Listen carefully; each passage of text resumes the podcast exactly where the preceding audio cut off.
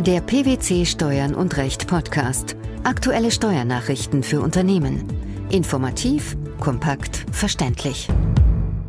Herzlich willkommen zur 179. Ausgabe unseres Steuern und Recht Podcasts, den PwC Steuernachrichten zum Hören. In dieser Ausgabe beschäftigen wir uns mit folgenden Themen. Werbungskosten versus Entfernungspauschale. Steuerliche Berücksichtigung von Fahrtkosten bei Vermietungseinkünften.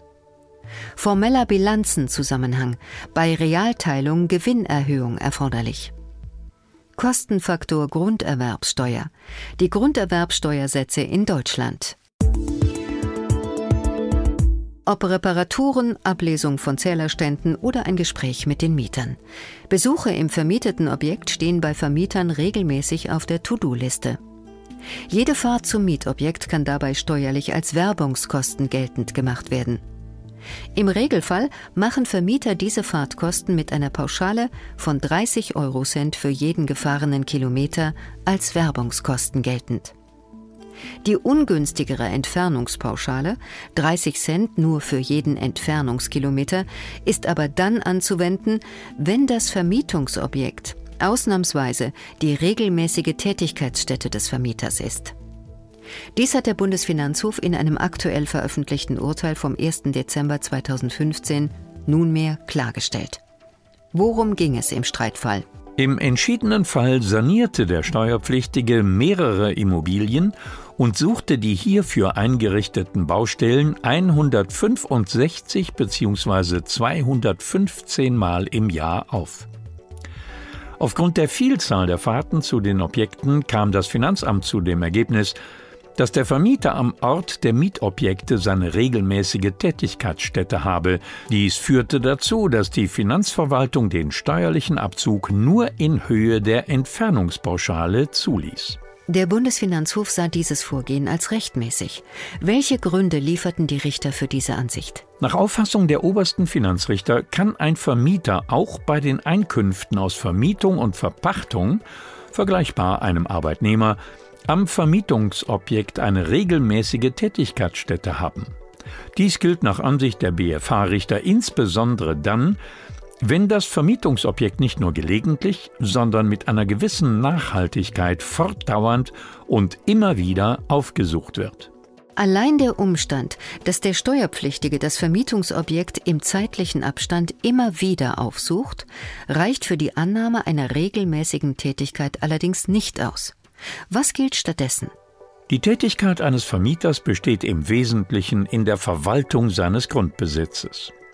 Bei nicht umfangreichem Grundbesitz erfordert diese Verwaltung in der Regel keine besonderen Einrichtungen wie zum Beispiel ein Büro, sondern erfolgt regelmäßig von der Wohnung aus. Regelmäßige Tätigkeitsstätte ist dann die Wohnung des Steuerpflichtigen. Wenn der Vermieter aber ein Mietobjekt nicht nur gelegentlich, sondern mit einer gewissen Nachhaltigkeit aufsucht, also fortdauernd und immer wieder, dann wird er dort schwerpunktmäßig tätig und unterhält im Sinne des Einkommensteuergesetzes eine regelmäßige Tätigkeitsstätte am Belegenheitsort der vermieteten Immobilie. Es ist ihm dann nach dem Urteil des Bundesfinanzhofs möglich, sich auf die immer gleichen Wege einzustellen und die anfallenden Wegekosten etwa durch die Nutzung öffentlicher Verkehrsmittel gering zu halten. Die Grundsätze des formellen Bilanzenzusammenhangs sind im Rahmen einer Realteilung dann anwendbar, wenn diese zum Buchwert erfolgt und der fehlerhafte Bilanzansatz ein im Wege der Realteilung vom Realteiler übernommenes Wirtschaftsgut betrifft. Zu diesem Ergebnis kam der Bundesfinanzhof in einem jüngst veröffentlichten Urteil. Welche Vorgeschichte hatte der Schiedsspruch? In der Gesamthandelsbilanz einer GBR wurden die Wirtschaftsgüter einschließlich des Mandantenstamms auf die Teilwerte aufgestockt und korrespondierend dazu, zwecks Fortführung der Buchwerte, eine gemeinsame negative Ergänzungsbilanz gebildet. Der Mandantenstamm wurde bis 1993 vollständig abgeschrieben. Die Bilanz der GBR welcher der unter Buchwertfortführung mit Kapitalkontenanpassung erfolgten Realteilung zugrunde lag, wurde auf den 30. Juni 1997 aufgestellt. Eine gewinnerhöhende Auflösung der negativen Ergänzungsbilanz erfolgte anlässlich der Realteilung nicht. Dies monierte später die Betriebsprüfung. Da die Auflösung unzutreffend unterblieben sei, müsse sie im ersten Jahr nachgeholt werden, in dem der Feststellungsbescheid noch änderbar sei, nämlich im Streitjahr 2004. Die Auflösung führe zu einem laufenden Gewinn. Dies sah auch das Finanzgericht so. Welche Einwände brachte die GBR gegen diese Entscheidung vor? Eine an sich notwendige Korrektur der Gewinnfeststellung für 1993 sei nicht mehr möglich. Der Bilanzierungsfehler habe sich nach 1993 fortgesetzt. Spätestens im Zuge der Realteilung der GBR zum 30. Juni 1997 habe eine Auflösung der negativen Ergänzungsbilanz erfolgen müssen. Eine Änderung der Gewinnfeststellung für 1997 bzw. 1998 sei aber ebenfalls nicht mehr möglich. Dennoch entschied auch der Bundesfinanzhof gegen die Kläger. Auf welcher Grundlage fällten die BFH-Richter ihr Urteil? Das oberste Finanzgericht vertrat die Meinung, dass die Kläger bereits während des Bestehens der GBR verpflichtet gewesen seien, den in ihrer gemeinsamen negativen Ergänzungsbilanz ausgewiesenen Minderwert für den Mandantenstamm durch korrespondierende Zuschreibungen vollständig gewinnerhöhend aufzulösen. Der Bilanzansatz für ein in der Gesamthandsbilanz vor Realteilung vollständig abgeschriebenes Wirtschaftsgut ist fehlerhaft, wenn für dieses Wirtschaftsgut in einer darauf bezogenen negativen Ergänzungsbilanz keine korrespondierenden Zuschreibungen erfolgt sind. Geht dieses Wirtschaftsgut auf Realteiler über, kann die von Ihnen fortgeführte negative Ergänzungsbilanz bei Ihnen auf Grundlage des formellen Bilanzenzusammenhangs gewinnerhöhend aufgelöst werden. Wenn sich ein Bilanzierungsfehler steuerlich bislang nicht ausgewirkt hat, ist der fehlerhafte Bilanzansatz allerdings unter Durchbrechung des formellen Bilanzenzusammenhangs in der Anfangsbilanz des ersten noch änderbaren Veranlagungszeitraumes gewinnneutral durch den richtigen zu ersetzen. Die Richter des Bundesfinanzhofs sahen in der Gewinnerhöhung im Wege des Bilanzenzusammenhangs auch keinen Verstoß gegen den Grundsatz von Treu und Glauben. Auch die Tatsache, dass vor dem Streitjahr 2004 zwei Betriebsprüfungen stattgefunden hatten, in denen nicht auf die unterbliebene Auflösung des in der Ergänzungsbilanz passivierten Kundenstamms hingewiesen wurde, führe zu keinem in die Zukunft wirkenden Vertrauenstatbestand, so der BFH. Was stellten die Richter außerdem abschließend fest? Schlussendlich sei auch der auf einen der Gesellschafter entfallende Gewinn aus der Auflösung der negativen Ergänzungsbilanz nicht tarifbegünstigt. Zwar hatte dieser Gesellschafter seine Anteile in 2004 veräußert, jedoch fehlte es an dem erforderlichen sachlichen Zusammenhang. Im Rahmen der Ermittlung des Gewinns aus der Veräußerung des Mitunternehmeranteils sind nämlich der laufende Gewinn bis zum Veräußerungszeitpunkt und der Veräußerungsgewinn voneinander abzugrenzen.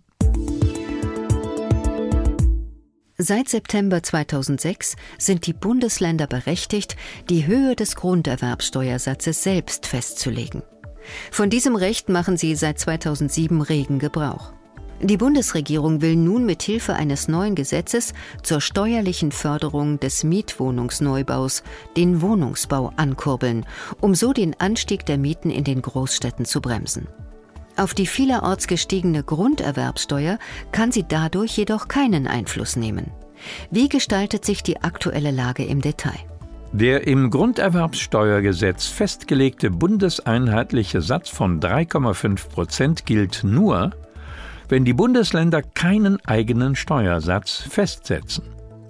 Dieses Recht haben sie, seit im Jahr 2006 eine entsprechende Regelung ins Grundgesetz aufgenommen wurde.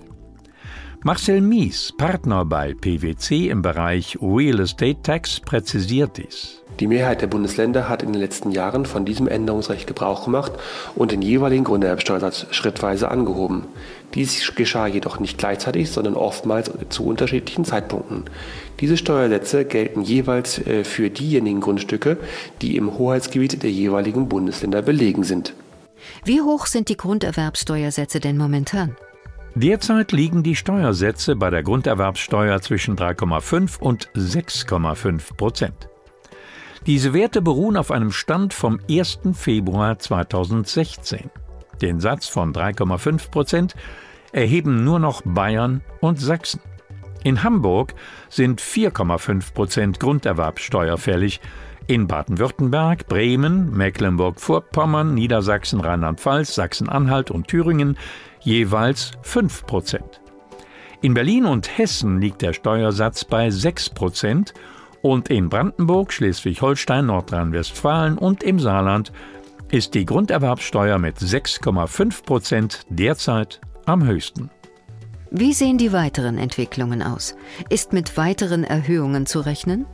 Diese Frage beantwortet Marcel Mies so. Der Thüringische Landtag hat bereits eine Erhöhung des Steuersatzes auf 6,5 Prozent ab dem 1. Januar 2017 beschlossen. Und in Niedersachsen wird dem Vernehmen nach ebenfalls über eine Erhöhung nachgedacht. Gedanken macht man sich aber auch in Berlin. So kündigte Stadtentwicklungssenator Andreas Geisel im Tagesspiegel an, die Grunderwerbsteuer verändern zu wollen. Im Mai will er einen entsprechenden Vorschlag vorlegen ob es um eine reine Erhöhung geht, etwa auf 6,5 Prozent wie in Brandenburg, ließ er allerdings offen. Die steuerliche Berücksichtigung von Fahrtkosten bei Vermietungseinkünften, die Grundsätze des formellen Bilanzenzusammenhangs sowie die Grunderwerbsteuersätze in Deutschland. Das waren die Themen der 179. Ausgabe unseres Steuern und Recht Podcasts, den PwC Steuernachrichten zum Hören. Wir freuen uns, dass Sie dabei waren und hoffen, dass Sie auch das nächste Mal wieder in die PwC Steuernachrichten reinhören. Steuerliche Beiträge zum Nachlesen finden Sie in der Zwischenzeit unter blogs.pwc.de slash steuern und recht.